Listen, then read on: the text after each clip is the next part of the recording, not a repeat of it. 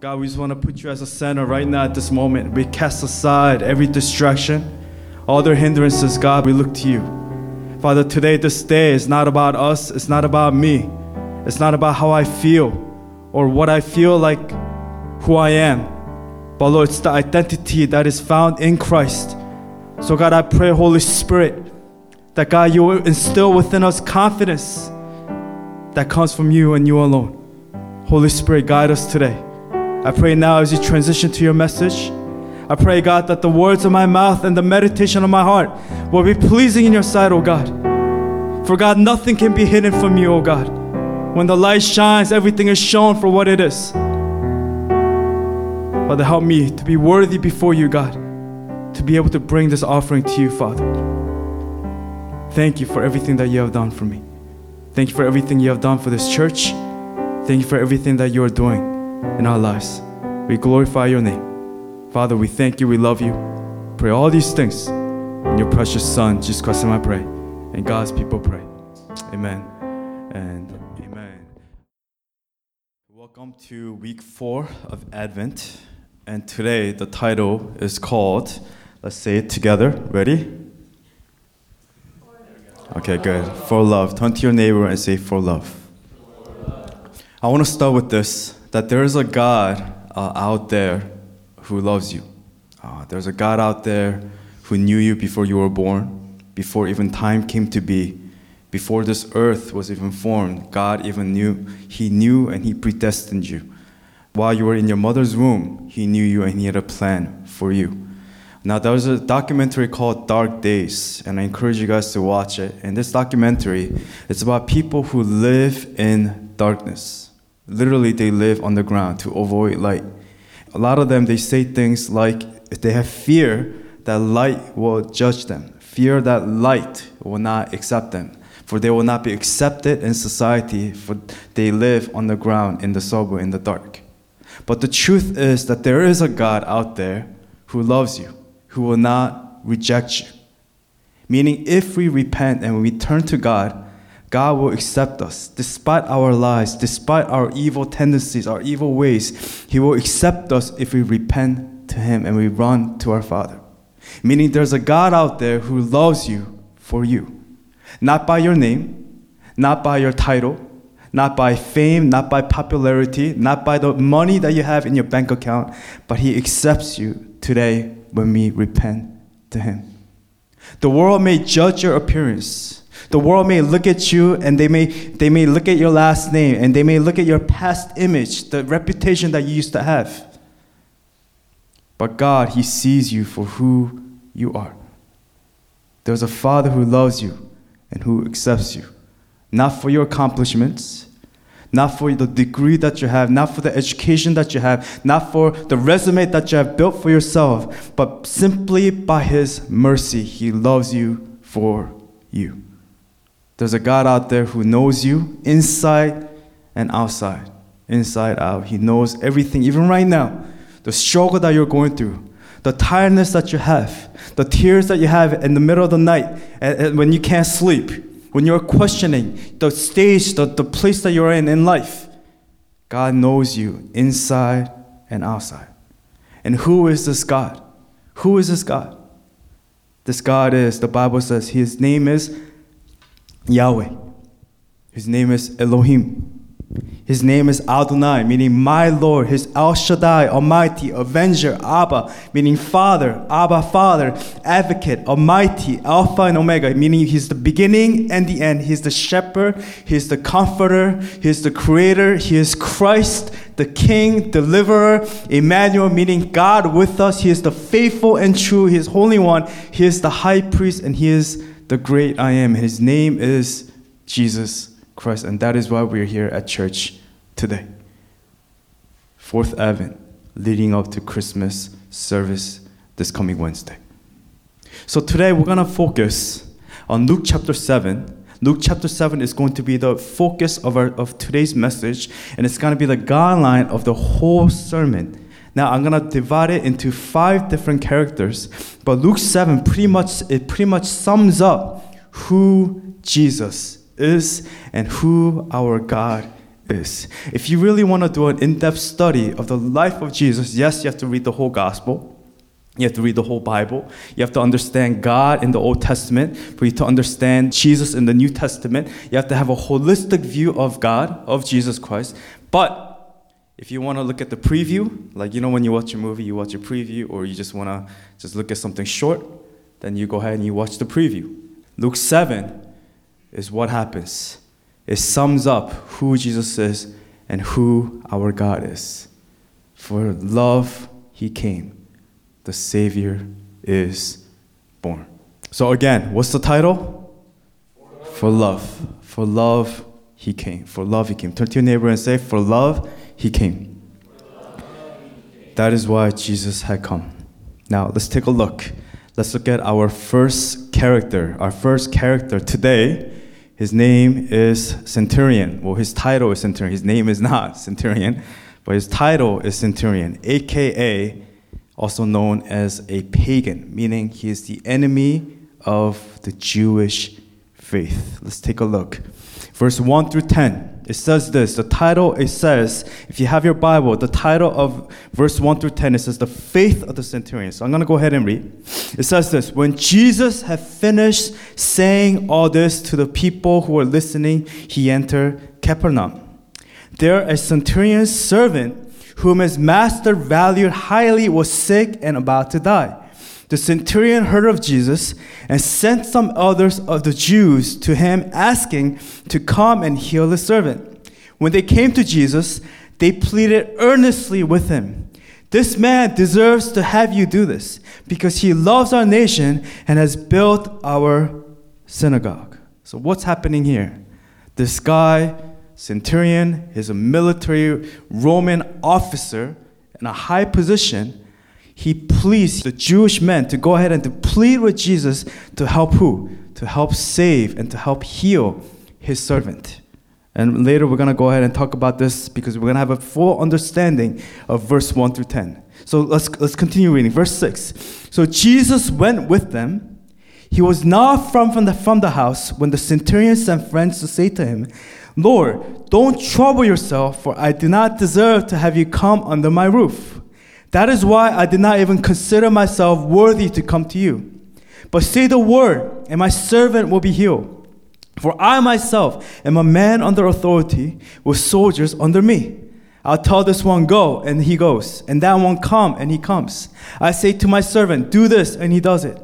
When Jesus heard this, he was amazed at him, and turning to the crowd, following him, he said, I tell you, I have not found such great faith even in Israel, meaning among even amongst the Jews, I have not found such great faith. Then the man who had been sent returned to the house and found the servant well. So again, centurion is a Roman military officer who commanded a century, century meaning 100, so 80 to 100 soldiers would be under him. He'd be in charge. He was a leader among leaders. Usually the backbone of the Roman army. He's in charge of disciplining his soldiers. So this man, this, this powerful man, he comes and he humbly asks these others to go ahead and to reach out to Jesus and to plead for his case, for his cause. What was his cause? His cause was that his servant was sick and he needed help. Meaning he's showing tremendous humility. He's saying that I do not deserve to have you, Jesus, teacher, to come under my roof. Therefore, he goes and he asks the others to go ahead and to plead his case. So, during the Roman time, there are two types of centurions. Number one, who donated to the Jewish community and they were well respected. In this case, he falls under category one, first category. He was well respected soldier. He was a military officer and he was part of the Jewish community. Number two, others, these other centurions, they would harass the Jewish community, therefore, they would be hated by the Jewish community. So we understand right here that he has a good relationship with the Jewish community because right in verse 4 it says, This man, they, they pleaded, they pleaded earnestly with him. This man deserves to have you do this, Jesus, because he loves our nation and has built our synagogue, meaning he has credibility. But either way, centurions are known as pagans in the eyes of the Jewish eyes. So you can say that this passage, instead of saying the faith of the centurion, it should literally say the faith of the pagan. Because centurions are not accepted in the Jewish community. Meaning, if you're a centurion, a leader in the military, meaning while you're serving in the military, they're not allowed to get in a marriage to have a wife because you're in active duty. So, therefore, a centurion, literally, their family would be a servant. In this case, his servant was his family. And was pleading for his case.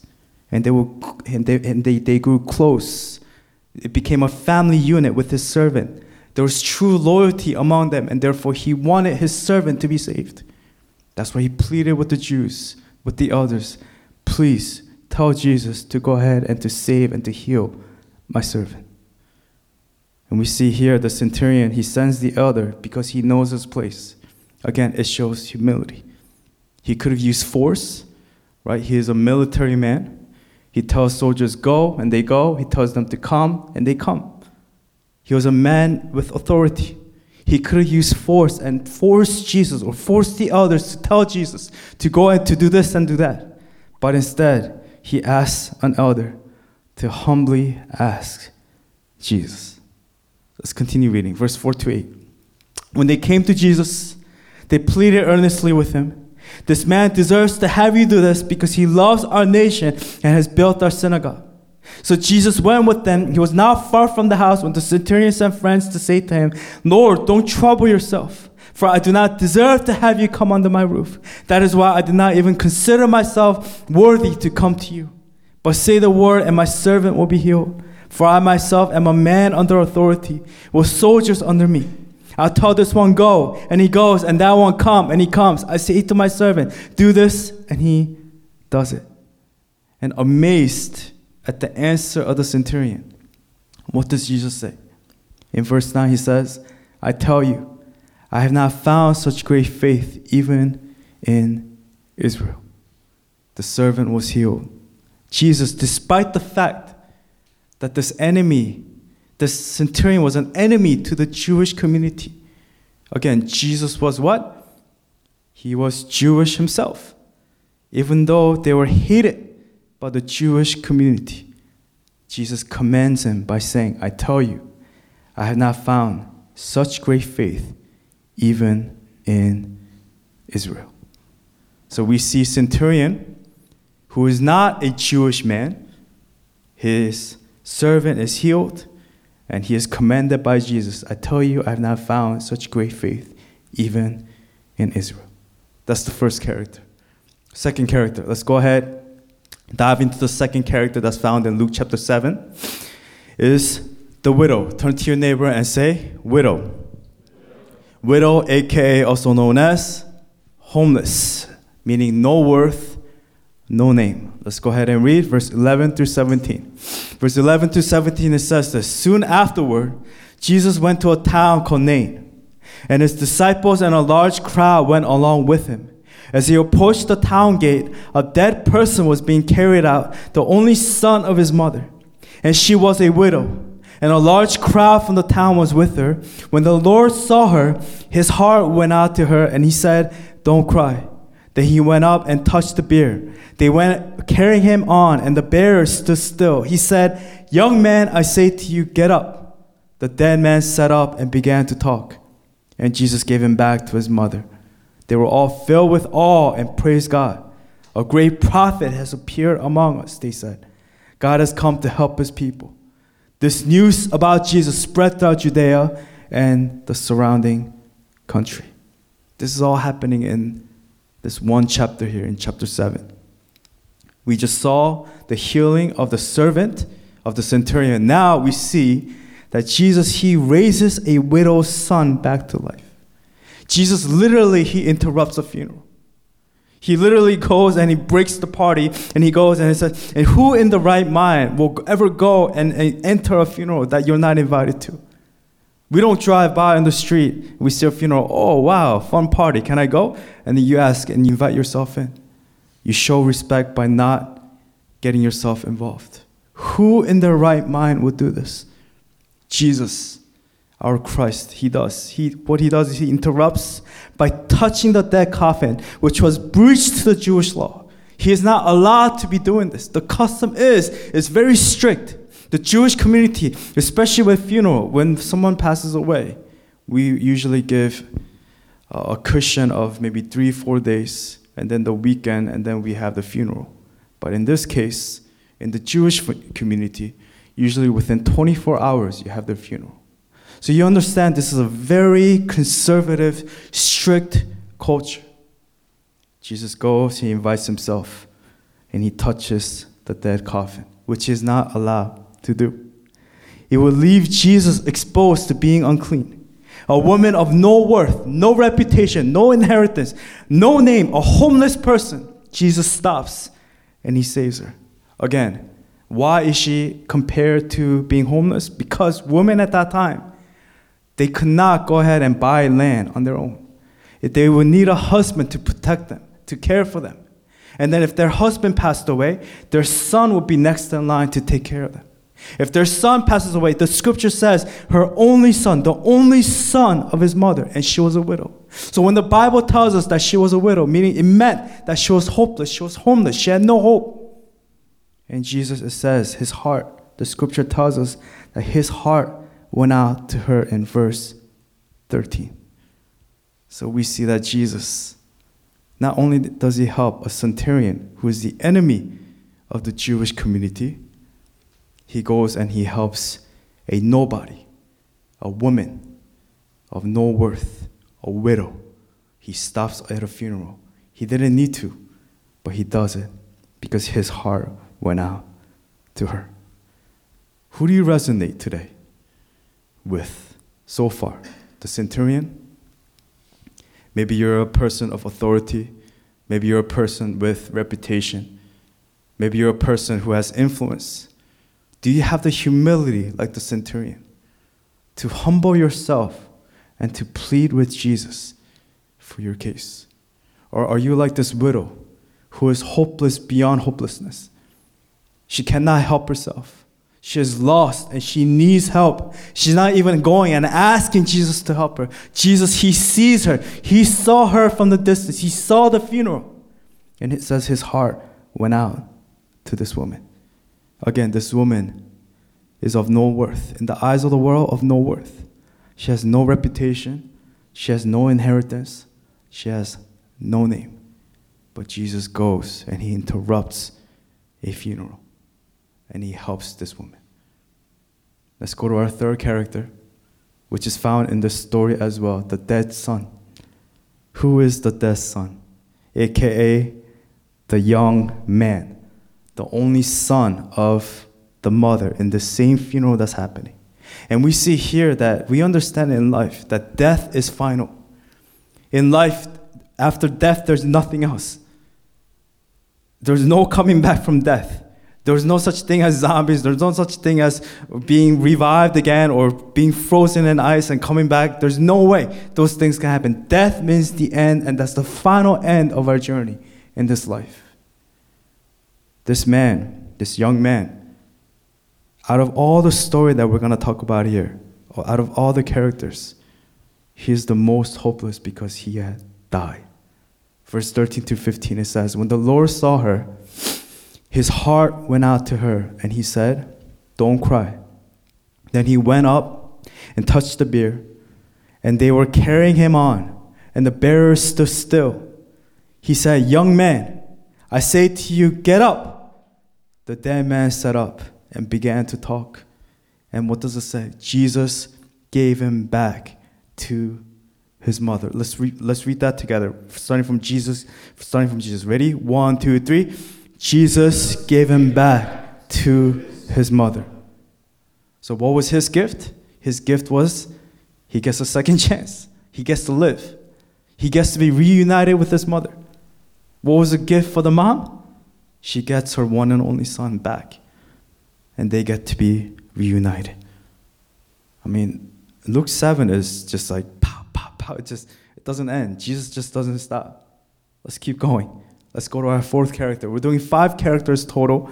Let's go to our fourth character. Our fourth character today is John the Baptist. Jesus says, Among those born of women, there's no one greater than John. That's what Jesus said about John the Baptist. Imagine if Jesus had, that, had said this about you. The, the man who received the greatest shout out in the entire gospel. We're talking about John the Baptist. He was a little bit older than Jesus, but he came and he baptized people with water. He was the one that prepared the way for Jesus, for Jesus to come. So far, who do you resonate with? The centurion, the widow, dead son. Maybe you feel dead inside. You feel like your faith has died. You feel like there's no tomorrow. You're filled with depression. Or are you like John the Baptist? The perfect example of what it means to be perfectly obedient to Jesus. But here, if we look at this passage, you know, John is a very interesting character because he starts questioning here in this passage in verse 18 to 28.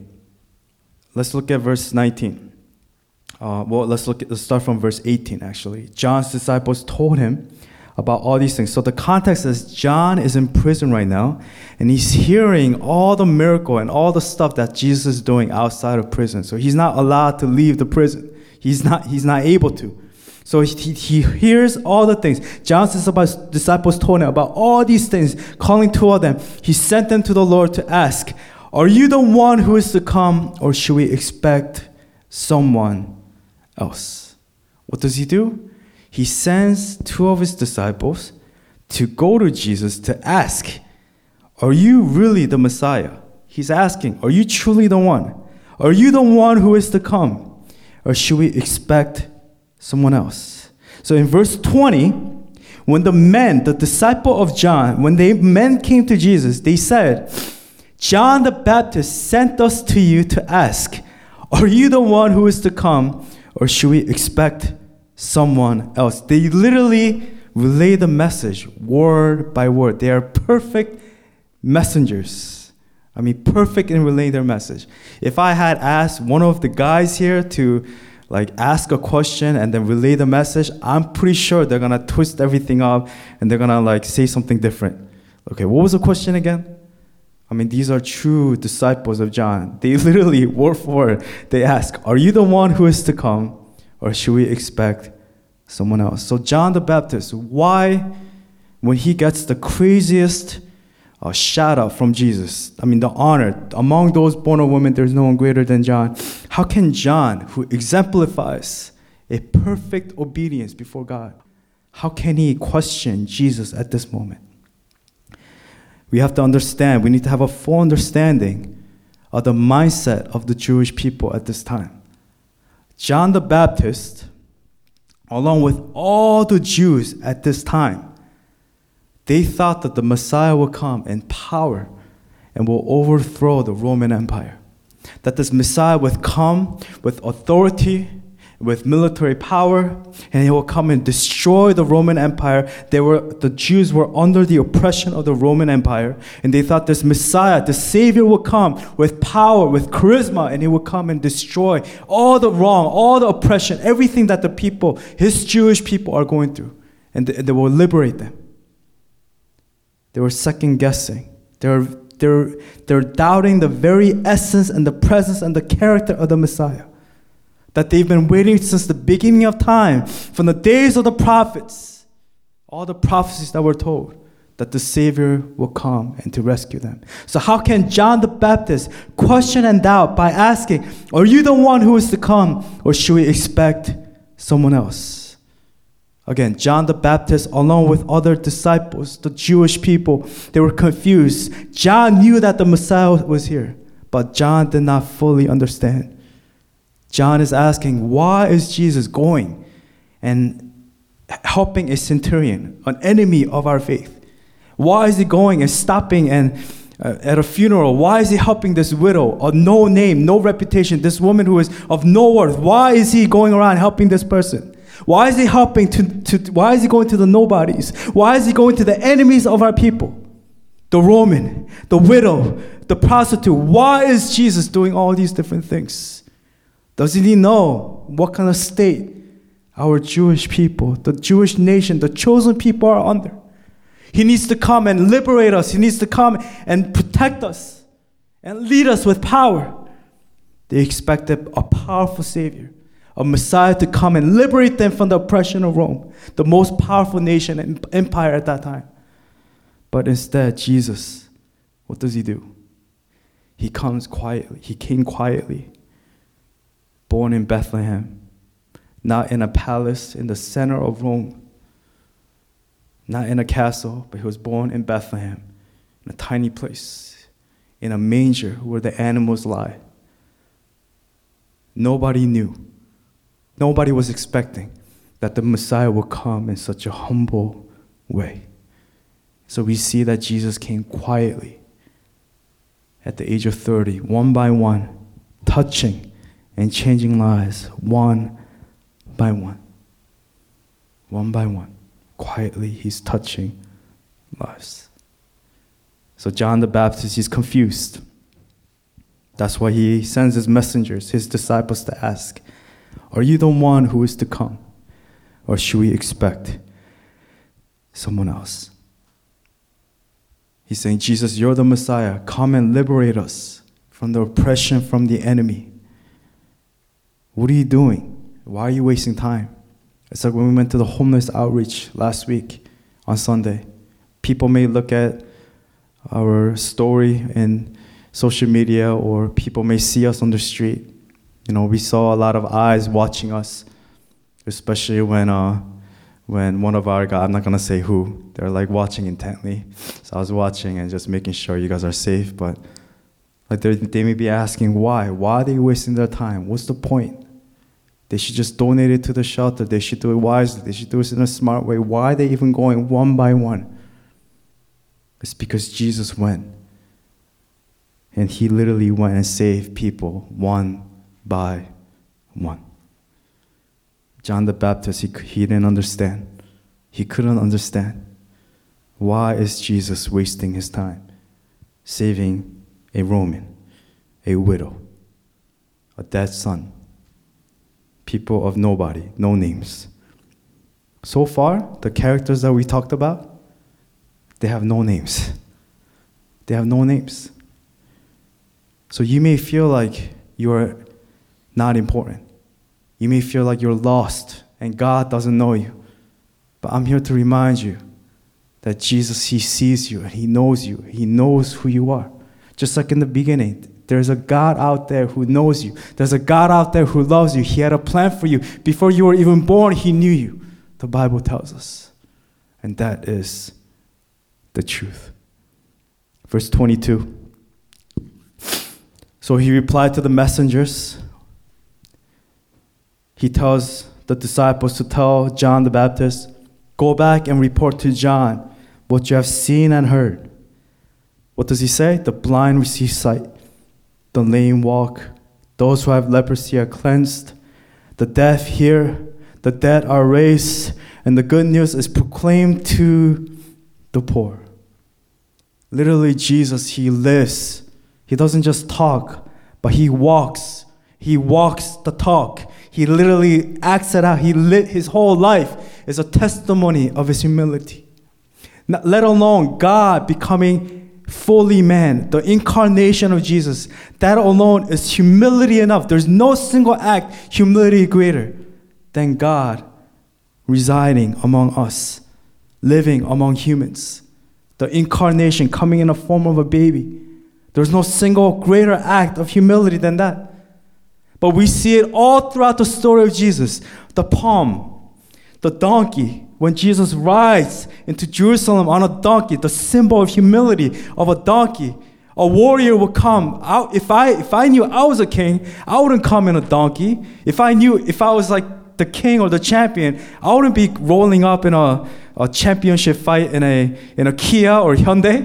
You would come in Rolls Royce or McLaren. You want the best car for yourself. But Jesus, he rides into Jerusalem on a donkey, symbolizing humility. when Jesus is anointed in, at Bethany with the alabaster jar, with the humility, born, being born in Bethlehem, being born in a manger, we see that the life of Jesus, literally everything points to the humility and the character of who our God is. That our God is good and that there's no one like our God. All this was a setup. It was to reveal and to show us a revelation, the truth of the heart of God. And what is the heart of God? For love. That is why He did it. For love, He came. He came and He healed the centurion's servant. He came and He helped the widow who was hopeless, who was homeless, who had no hope, a town of Nain. Literally, I've visited the town of Nain in Israel and I've seen it. And my professor, he literally went out of the way to show us the town of Nain. We were watching it and he explained the story of the town of Nain, exactly what happened. That was while a funeral was happening, it was a small town. You should have just walked away. But Jesus, he stops and his heart went out to her. He sees her. He saw her. Just and he sees you today. You may feel like you're not seen. You may feel like you're not important, but Jesus, he sees you because you are worth it. Jesus, he knows you. For love, for love, he came. Many leaders, the Jewish leaders, including John the Baptist, they thought the Messiah would come in power and overthrow the old and bring in the new. That's what they were thinking. That's what John the Baptist was asking. Are you the one? Or should we expect someone else? They were expecting a man of charisma, leadership, and strength. And yes, Jesus has all that. Before charisma, he has integrity, character. That's who he is. He has leadership but not in the leadership of this world where you're in the front and you're calling people to do this, do this, and that, that, that, that, that, which I find myself doing a lot of times, being in the front, trying to do things. A lot of us, we like to do things in the front. We like to be in the podium to do things, point people out to do this. But that's not the leadership. It says the least. What does it say? The least in the kingdom of God is greater than John. Jesus is saying that if you are the least, if you are humble, that is true leadership. That in Christ, that we're going to become greater than John. You and I, we are greater than John the Baptist. Do you understand? John the Baptist is up here. But it says that we can become greater than John when we humble ourselves. And that is leadership. Strength. Jesus is not some bully, he goes around, bullies people. What does Jesus say when he's about to be crucified? He says, I could send angels to destroy everyone. But he is allowing this to happen, for this is the will of God. Tremendous strength, but not in the strength that we know as strength, of the worldly strength, of power and fame, but humility. In humility. And we see in history, and I love history with dictators and all these people. Not that I look up to them or have posters on the wall. I want to be, some people are crazy and they probably, I don't know, who knows. They're like, oh, I want to be like Hitler. And they get the mustache. But we see what happens with people with power. They all fall. The bigger they are, the harder they fall. We know the end of all human beings, that we all fall. But in Christ, even when we fall and we die, we have life in heaven with God. How? Through Jesus Christ. Through Jesus Christ. Just to remind you again, Isaiah 53. It's a prophecy that is told of Jesus, and we've been on this. We've been on Isaiah 53. We've talked about Luke 7 uh, the first week with the message Advent Hope when we talked about the prostitute, which is going to be the fifth character. But we see in Isaiah 53 that we see the prophecy that was told of Jesus and says, He grew up before him like a tender shoot. It's talking about the, the Messiah, and like a root out of a dry ground. He had no beauty or majesty to, to attract us to him, nothing in his appearance that we should desire him. He was despised and rejected by mankind, a man of suffering and familiar with pain, like one from whom people hide their faces. He was despised, and we held him in low esteem. Surely he took up our pain and bore our suffering. Yet we consider him punished by God, stricken by him, and afflicted. But he was pierced for our transgressions, he was crushed for our iniquities. The punishment that brought us peace was on him, and by his wounds we are healed. We all, like sheep, have gone astray. Each of us has turned to our own way, and the Lord has laid on him, on him the iniquity of us all. He was oppressed and afflicted, yet he did not open his mouth. He was like a le- he was led like a lamb to the slaughter, and as a sheep before his shearers is silent, so he did not open his mouth. Yet it was the Lord's will to crush him and cause him to suffer. So what do we see in Isaiah 53? That the Messiah had no beauty to attract us to him, majesty, nothing in the appearance of Jesus Christ while he was doing his ministry, nothing about his appearance that we should desire. So when we see picture Jesus in our mind or when we see paintings of Jesus, we see this beautiful, handsome, like yellow hair and perfect eye, blue eyes and everything. You have to understand that Jesus is not that painting. He is in the Middle East his skin is dark. Nothing physically about him that was attractive, it says. Nothing in his appearance that we should desire. It actually says that he was despised and rejected by mankind, which he was. He was rejected. He was a man of suffering and familiar with pain, which he was like the one from whom people hide their faces. He was despised. They were ashamed of him. They did not want to associate with this man, with this Messiah. We see it in the story when Jesus is killed, when he's, in, he's been crucified. All of his disciples, they were nowhere to be seen. They hide their faces. He was despised, and we held them in low esteem. He took up your pain and bore your suffering. Yet we consider him punished by God, stricken by and afflicted. He was pierced for our transgressions. He was crushed for the iniquities. The punishment that brought us, us peace was on him, and by his wounds we are healed. He was oppressed and afflicted. He did not open his mouth. The people had no idea.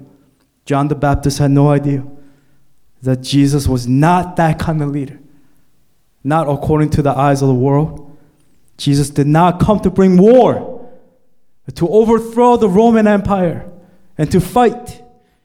But Jesus came to bring peace. For love, he came. For love. For love. That is why the Christ had come. That is why we celebrate Christmas. Not for the gifts, the lights, and the vacations that we have, or the food that we enjoy, but for love he had come. And no one at that time saw it clearly. He had no beauty or majesty. In verse 2, Isaiah 53, verse 2, he had no beauty or majesty to attract us to him. Nothing in his appearance that we should desire him. The Messiah had come, but not with noise or out of royalty, but he came out of manger. A manger. He came quietly. He came to a woman named Mary from the town of Nazareth. Nazareth is a very small, insignificant, set apart town that is not important. That's like Jesus not, that's like saying, like, I'm not from New York, I'm from, like, I don't know, some little town in, no offense to Wisconsin or, I don't know, somewhere, Idaho or from there. Literally, Jesus is from a small place. Even John the Baptist was confused. Even John the Baptist was confused. That's why he sent his disciples Are you the one who is to come? Or should we expect someone else? And what does Jesus say? Go back and tell them. Tell him this. Report this. The blind receive sight, the lame walk, those who have leprosy are, are cleansed, the deaf hear, the dead are raised, and the good news is proclaimed to the poor. Again, Jesus changing the world one by one. Look at the history of our church. One by one. I still remember when KP first came. She thought she was so cool. A Syracuse girl, you know. and then she didn't come back for like, I don't know. Was it like a few months because you were in school? Then when Yoon came, tough guy, RIT, RIT, right? And then Jonathan, when, he, when I saw him, senior year, with his sister Jamie, I thought Jonathan was such a tough guy, but Jonathan is such a nice guy. Image and him is so different. I remember when Arlene came, she thought she was so cool. Yeah, Pinoy power. Hiji, Angela. I thought Angela was a fob. I remember every single one, the way that we came. And there's, it's, it's beautiful because there's a story to that. There's substance to one by one. And that's what Jesus did. One by one, he came and he saved these individuals. Yes, Jesus did amazing, big things too feeding of the 4,000, feeding of the 5,000. But that's not what saved these people. It was a miracle that they witnessed. But miracles cannot keep your faith. You have to understand that. Faith can only keep your faith in God and faith alone. And that's it. If all you expect are lights and flashy things, then you will eventually burn out. Because that's not what Christianity is all about. Christianity is about picking up the cross daily, dying to yourself every day, and living the life as Jesus Christ had lived. That's what Jesus said. Go back and report this. The blind receive sight, lame walk, those who have leprosy are cleansed, the deaf hear, the dead are raised, and the good news is proclaimed to the poor. Jesus changing the world one by one. And how did Jesus change the world? Um, just three quick things. I'm gonna just go, it, go, go, go by real quick. Uh, number one, he was obedient. So number one, obedience. Number two, love. And number three, humility. All of these three were together. Again, number one, obedience. Number two, love. Number three, humility. In life, guys, no matter how big or how small you become, never forget these things. That God desires obedience from you more than your sacrifice, more than what you could put in the offering with money. God doesn't care about the money, the amount, for He owns the whole world. There's nothing that we can do to give more or to give less before God because God is the owner of everything. Always remember, obedience is everything. God desires obedience from you to listen to His voice and to follow His call. Number two, love. You need to love. You need to love God. You need to love Jesus Christ. You need to love your neighbors. You need to love your enemies. You need to pray for them. You need to forgive. You need to love. You need to live in, in love as Christ lived in love. For love, He came. And number three, humility. Why is humility important? Because without humility, you cannot repent. Repentance is everything. What does repentance mean? Repentance means it's to change, it's an act of action. It's to change your mind. It's to humble yourself, saying, Jesus, I am a sinner. Jesus, I messed up today. Please forgive me of my sins. You need humility as Jesus lived with humility. You need to have these three things together. Again, number one, obedience. Jesus was obedient to his call, to the will of the Father. It says in Isaiah 53:10, yet it was the Lord's will to crush him and cause him to suffer and make his life an offering for sin. Jesus' life was an offering for sin. How did people, how were their sins were able to be forgiven in the Old Testament? They took an animal. We talked about this. It's not just any animal, it's an animal that lived with you. So it's like your pet. Imagine Dooley, taking Dooley. You take it to the tabernacle, you take it before God, and you have the high priest kill it with blood. And the blood is an offering. It literally, I'm, it's a scapegoat for my sin. My sins are going on this animal, and through the blood, the sacrifice, your sins are washed. So when we see the life of Jesus, when he's wrapped in a blanket, born in a manger, in the home, where Jesus is literally it's a foretelling, it's a prophecy of telling Jesus he's going to be he's going to eventually grow up. This lamb of God is going to grow up and he will die on the cross and his blood once and for all when it's shed, the blood will wash away your sins. Why is blood so important in the Bible? It's found all throughout the Bible. Even in the story of Egypt with Moses. The spirit of death it passed over, and they had to put the blood of the lamb on their doorpost. And then the spirit of death passed over. Therefore, as Christians, when we have the blood of Jesus Christ in our lives, the spirit of death, it passes over us, and we have life, we have eternity with God. Again, Jesus, he was obedient to the will of the Father. It was Lord's will to crush him and to cause him to suffer, to make his life an offering for sin. Jesus knew that he was the only sacrifice that could save all humanity, all of us, all of our sins. I mean, just imagine all the sins committed by you, you, you, you, you, you, me, not just in this time in 2019, but all of history from the beginning of time from the future, all the sins piled up, putting it all together.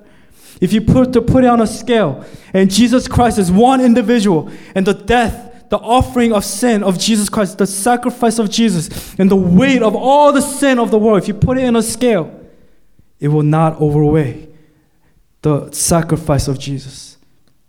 Jesus is the ultimate sacrifice, once and for all. There's no more, no need for another sacrifice for his blood is everything. That's why Jesus was obedient, because his mission was the most important mission in all of history, present and future, for all of time.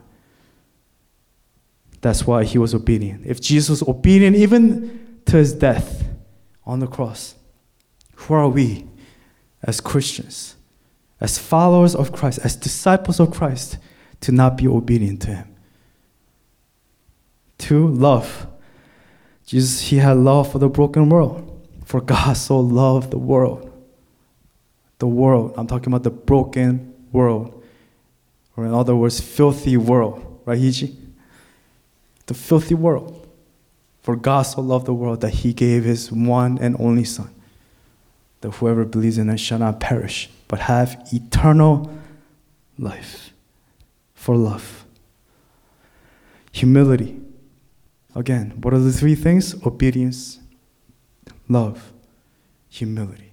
Have these three things in your life, in your journey, in your personal journey with God. And last character, last character, fifth character we're going to talk about today is uh, the sinful woman. Turn to your neighbor and say, sinful woman. AKA, also known as a prostitute uh, morally loose. She is a sinner. Uh, we don't know what kind of sin, but we can only speculate that she is, when it says sinful woman, that she was a prostitute. Okay, let's go ahead and read verse 36 to verse 50. Again, this is the last character. We're almost done.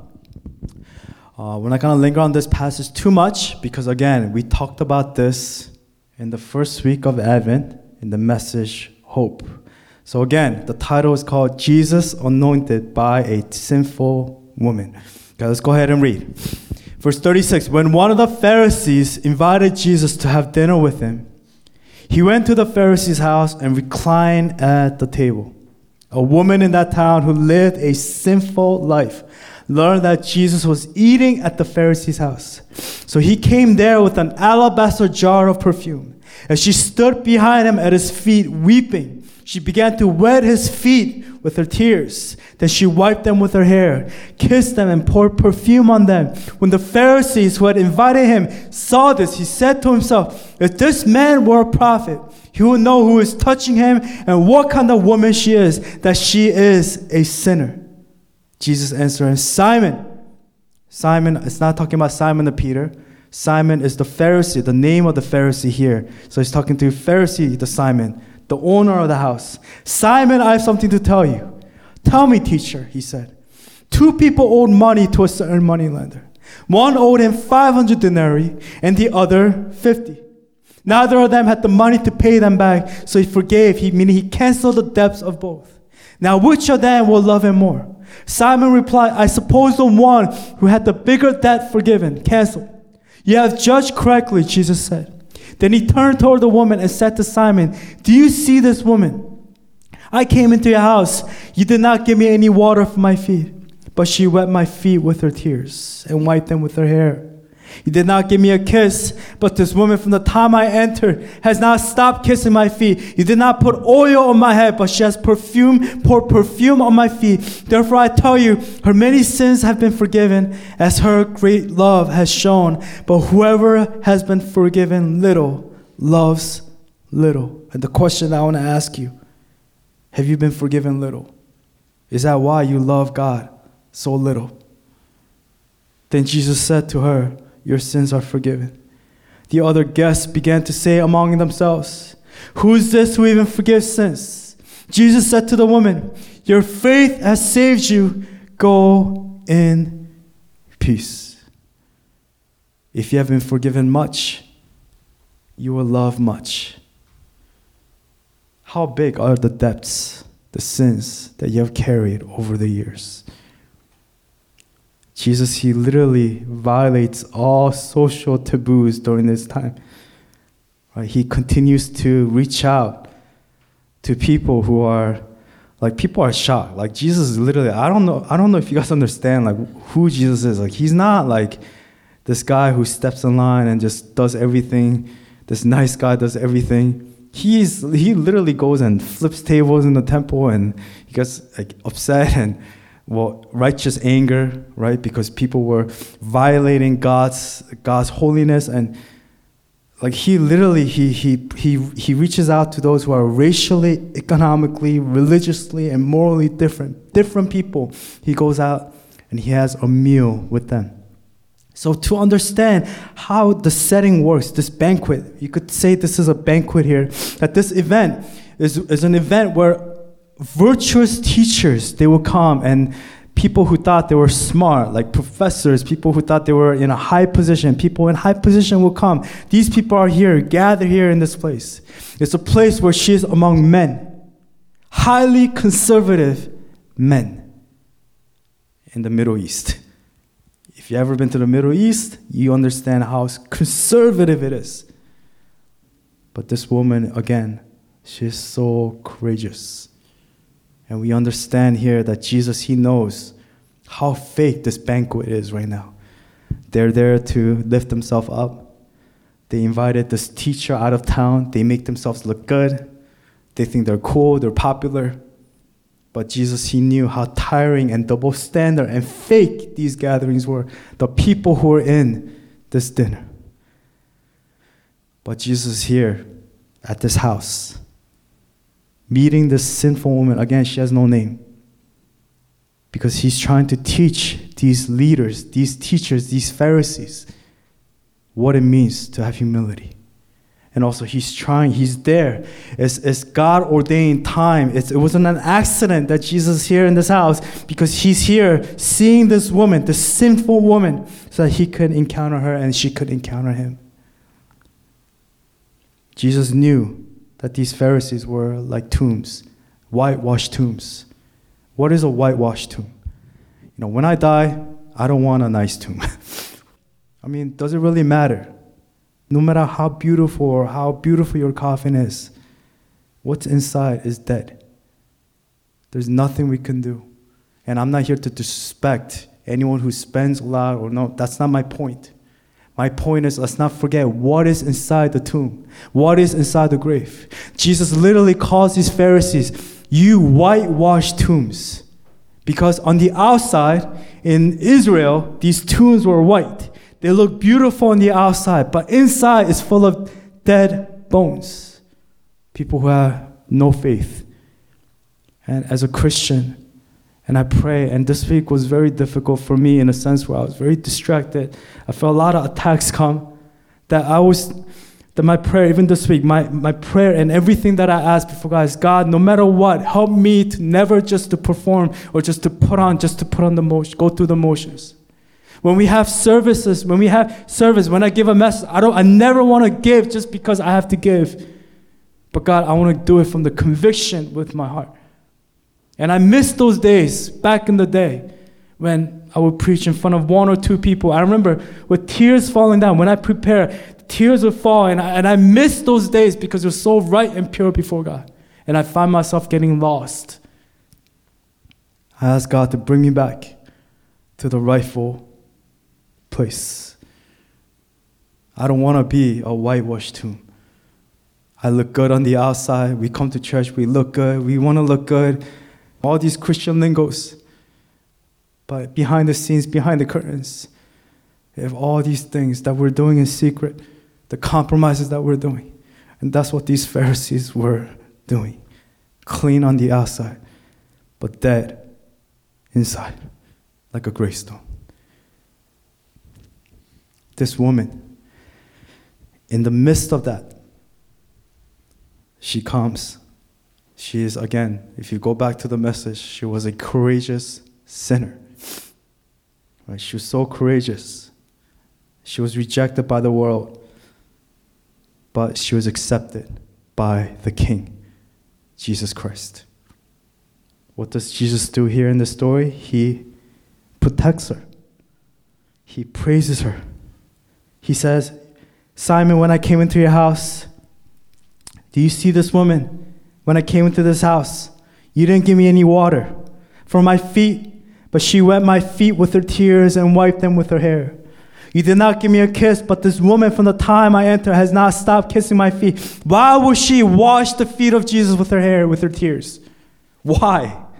When hair is everything for a woman. Why?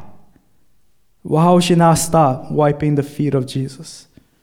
You did not give me a kiss, but this woman from the time I entered has not stopped kissing my feet. You did not put oil on my head, but she has poured perfume on my feet. Therefore, I tell you, her many sins have been forgiven, as her great love has shown. But whoever has been forgiven little loves little. Jesus tells her, Your faith has saved you. Go in peace. And therefore, she receives the greatest hope Jesus Christ. Jesus Christ. So, the question have you been forgiven much? Take a moment to answer. Or have you been forgiven little? If you've been forgiven little, you will love little. If you've been forgiven much, you will love much. Have you been forgiven much? Then you must love him the most. The bigger your sins, the depth, the more the, the, be- the more you better run to him, not away from him. Because your sins are now greater than the worth, the, the sacrifice of Jesus Christ. We talked about the weight, the scale of the sins of all of man. There's no sin that is greater that can outweigh the sacrifice, the blood of Jesus Christ. It cannot. If you think that you are not good enough, if you think that your sins are so deep that you are somehow in a place where you're not able to be saved, then you are twisted and the devil has taken hold of your mind. That is not the truth. That's what the devil wants you to think, but that is not the truth. His sacrifice, Jesus is always enough. Say that to yourself. He is enough. He is enough for me. Say it. Say it in your heart. Jesus is enough for me. Therefore, when you feel guilty, when you feel like you have there's so much weight and pressure all around, and you just want to quit, always remember to run to Him, not away from Him. Run to Him. Run to your Father, like the prodigal son. Run to Him, for He is waiting for you. He's waiting for you. So Luke 7 literally sums up the character of Jesus like who he is, why he came here on this earth. For love. For love, he came to save a servant.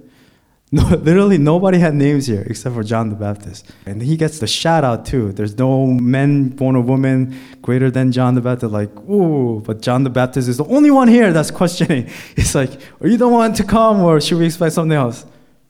But we understand that they're in a church, in society, is full of all different people with all different levels and walk and experiences from our past. But the goal is the same. It's to encounter the living Jesus Christ.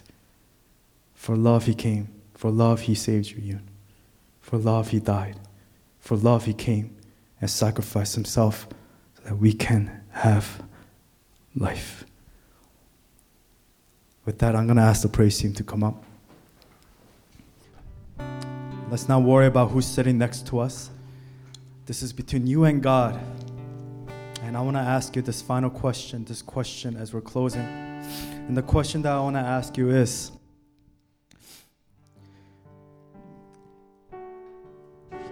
Who are you today? Who are you today? Ask yourself right now with your eyes closed Who am I today? Who am I? Not yesterday, not a few months ago, not who you were during missions, not last year, or not who you used to be when you were a child. Meaning, who are you right now, right now, today, in 2019? As we're finishing 2019, who are you right now? Are you like the centurion? A man of influence, leader among leaders. By such humility, to plead not his case for himself, he couldn't force himself, but he asked the elder to come and plead his case. Or are you like, or is your name the widow, the title? Or is your title the widow's son? You feel like you're dead. Your faith has died.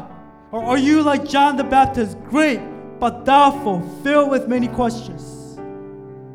Or is your title the prostitute, aka the sinful woman? Who are you today, right now? No matter who you are, no matter where you are, no matter what you have done, no matter what you're going through right now, Jesus Christ is enough. For love, He came. For love, He came. One by one, He came. He touched and He saved these individuals, and He has come and He has touched your life. The fact that you have a relationship with Jesus Christ is the greatest blessing that you will ever receive for all of eternity, for this lifetime and for all of eternity. You do not need to hide today. Be at peace, for your King is here, for he has come, for Christ has been born. For love, he has come. The answer is come as you are. Come as you are, not as you should be. Come as you are. For love has come. Come as you are, for love has come. The truth is, no matter how big your sins are, no matter how mi- big of a mistake that you feel like that you are, you will be forgiven. You will be forgiven for his love covers all your sins, all your iniquities. But you can only be forgiven only if you run to Jesus. Only if you repent of your sins and run to Jesus. That's the only catch if you humble yourself today. If you humble yourself today and you ask God for forgiveness, you turn to Him in repentance, the truth is you will not be left hopeless, that there is hope for you. The good news is if you cry out to Jesus right now, right now, right now at this time, you will be saved.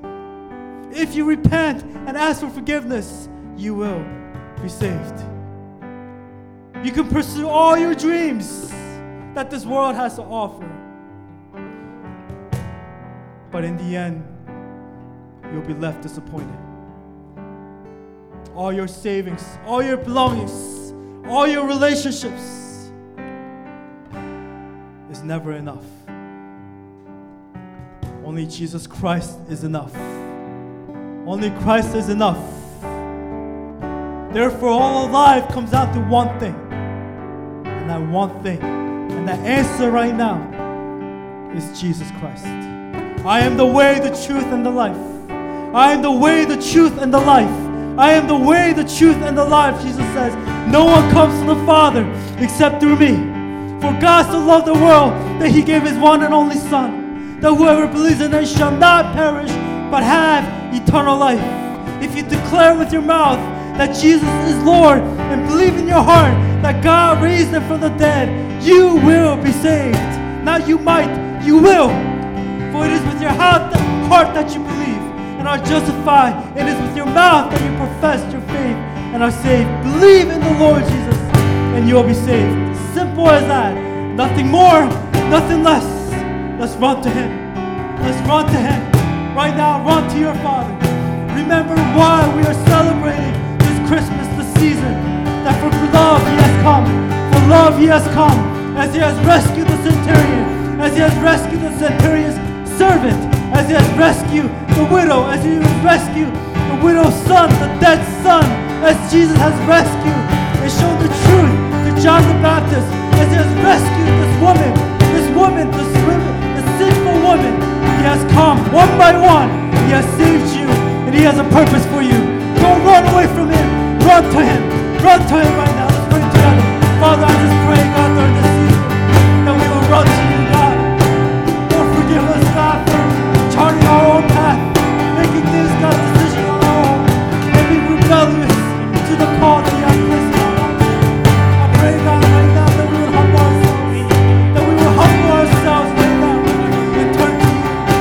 to you,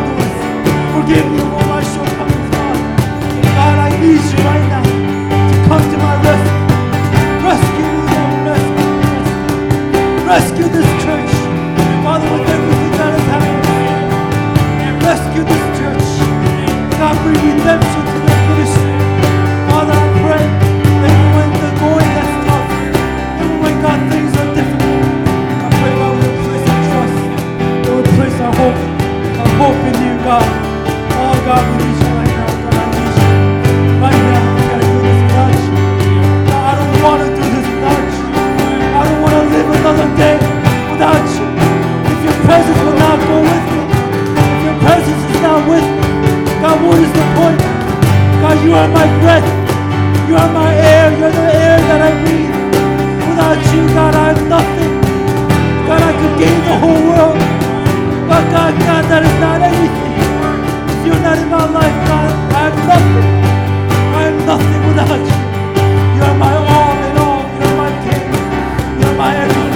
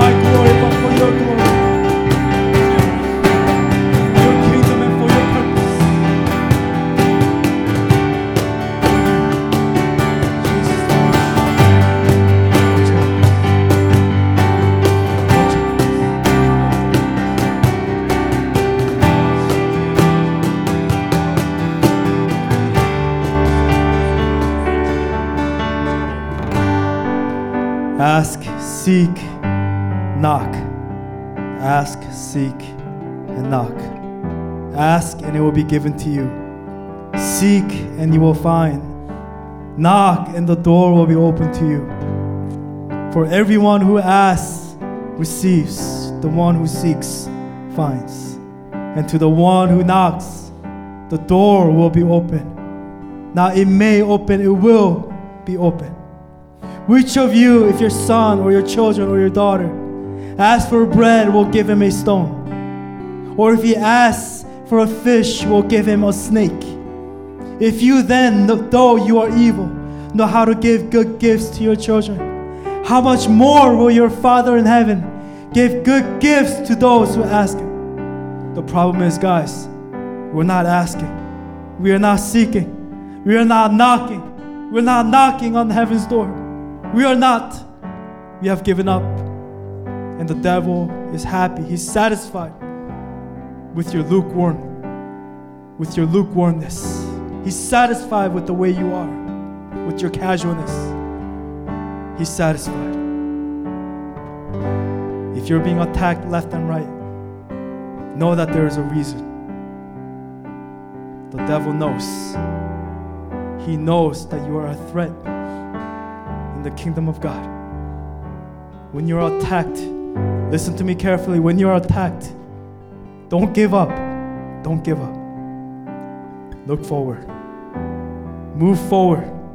Fall forward. For we all fall, we make mistakes, but don't remain where you are. Don't remain in the gutter.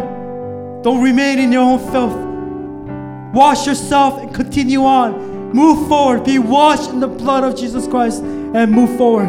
Ask, seek, and knock. Put it into action. Repentance is not just your attitude or just your mind, but it's an action.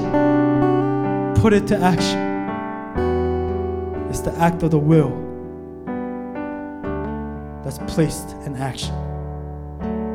So act. Act today. God did not just speak about love and just give us a text about love and that's it. God literally sent his one and only Son, Jesus Christ. Action. To die on the cross. Action. To live a humble life. Action. To show us what it means to love. For love, he came. Action. So put it to action. Man and woman of God, put it to action. Let's move forward. Let's move forward. Move forward. Move forward. So, Father, we just want to thank you for reminding us that it's for love you came. God, Luke 7 is just one chapter in the Bible, and God, we could understand so much and know so much of who you are, God. Just what you did on the cross, what you did for us. Just like the woman, the sinful woman. God, we are on our knees in our tears, God, wiping your feet with our hair. For God, for we have been forgiven much. Forgive us, God, of taking you for granted, taking your grace for granted, taking the blood that was shed for us for granted. The act of the cross, literally the cross, meaning torture, pain, and sacrifice. Forgive us, God, for just forgetting the true meaning of what Christmas and this whole season is all about. God, it's not about the gifts, it's not about the fun that we can have and the food that we're about to receive, but it's about Jesus Christ. It's about reminding ourselves of why you came, why you were born, the incarnation of Jesus Christ, the incarnate of God. It's for love. For love you came. So, God, we just want to thank you for the ultimate sacrifice, just for who you are, Father. There are no words or action enough to ever pay you back. You just call us to live for you and to live faithfully day in, day out, where you have called us to be. So I pray, God, you will empower every individual who are here in this room. Every person who will hear this message, I pray you will empower them through Jesus Christ, through the power in the living Jesus Christ, that we will be empowered today. For we serve a God who is not dead, but we serve a living God, a God who is the same yesterday, today, and forever. He is a God who is not like shifting shadows. He will change yesterday, today, and tomorrow. He is the same yesterday, today, and forever. Consistent. And will always be the same. Consistent for all of time, for all of eternity. So, God, we make confession right now that God, that you are good. That there's none that can compare to you. God, you are amazing. There's none that can compare to you and to your love. Encourage us today. For those who are just like the centurion, for those who are just like the widow, the son, dead in our faith, or John the Baptist. We've been living faithfully, but we've been having some doubts. And the sinful woman. At the end, they all found the answer. The destination was the same. It was you, Jesus. Our journey may be different. Our seasons may change. My season today may be different from the summer when we were in the mission team. But Lord, you are the same. The destination is the same. And you are the destination, God. We look to you, Jesus. Strengthen us. Strengthen this church. Help us to finish strong. Oh, we love you. We need you. We need you so much. Strengthen our church. We love you. Pray all these things in your precious Son, Jesus Christ, and I pray. Amen.